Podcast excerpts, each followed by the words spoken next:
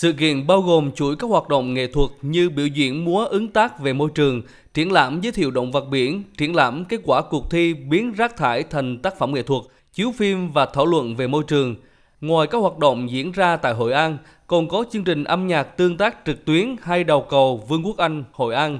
Trong khuôn khổ sự kiện, Phó Tổng lãnh sự quán Anh tại Thành phố Hồ Chí Minh, Sam Quốc và nhóm đại sứ đọc Hội An sẽ cùng đọc sách về môi trường cho thiếu nhi để nâng cao nhận thức về bảo vệ môi trường. Ông Nguyễn Minh Lý, Phó Chủ tịch Ủy ban Nhân dân Thành phố Hội An cho biết, tham gia sự kiện nghệ thuật vì môi trường, người dân Hội An được hiểu hơn về tác hại của rác thải nhựa đối với đại dương và các loài sinh vật biển, đồng thời đưa ra các giải pháp để hạn chế rác thải nhựa và bảo vệ môi trường thông qua lối sống xanh.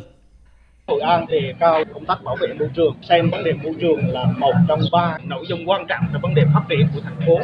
Làm sao cố gắng là vấn đề phát triển kinh tế nhưng mà cũng song song giữ gìn tốt được cái môi trường của Hội An. Tôi sử dụng cái nguồn thu từ phát triển kinh tế tôi quay trở lại để tập trung cho vấn đề bảo vệ môi trường. Sự kiện nghệ thuật vì môi trường nhằm nâng cao nhận thức về bảo vệ môi trường cũng như chia sẻ kinh nghiệm của Vương quốc Anh về thích ứng và giảm thiểu tác hại của biến đổi khí hậu tại Việt Nam. Hội An là một trong những thành phố chịu nhiều tác động nặng nề do biến đổi khí hậu. Hàng năm, Hội An thường xuyên phải đối mặt với nhiều hiểm họa bất thường do thời tiết gây ra như bão lũ, sạt lở bờ biển.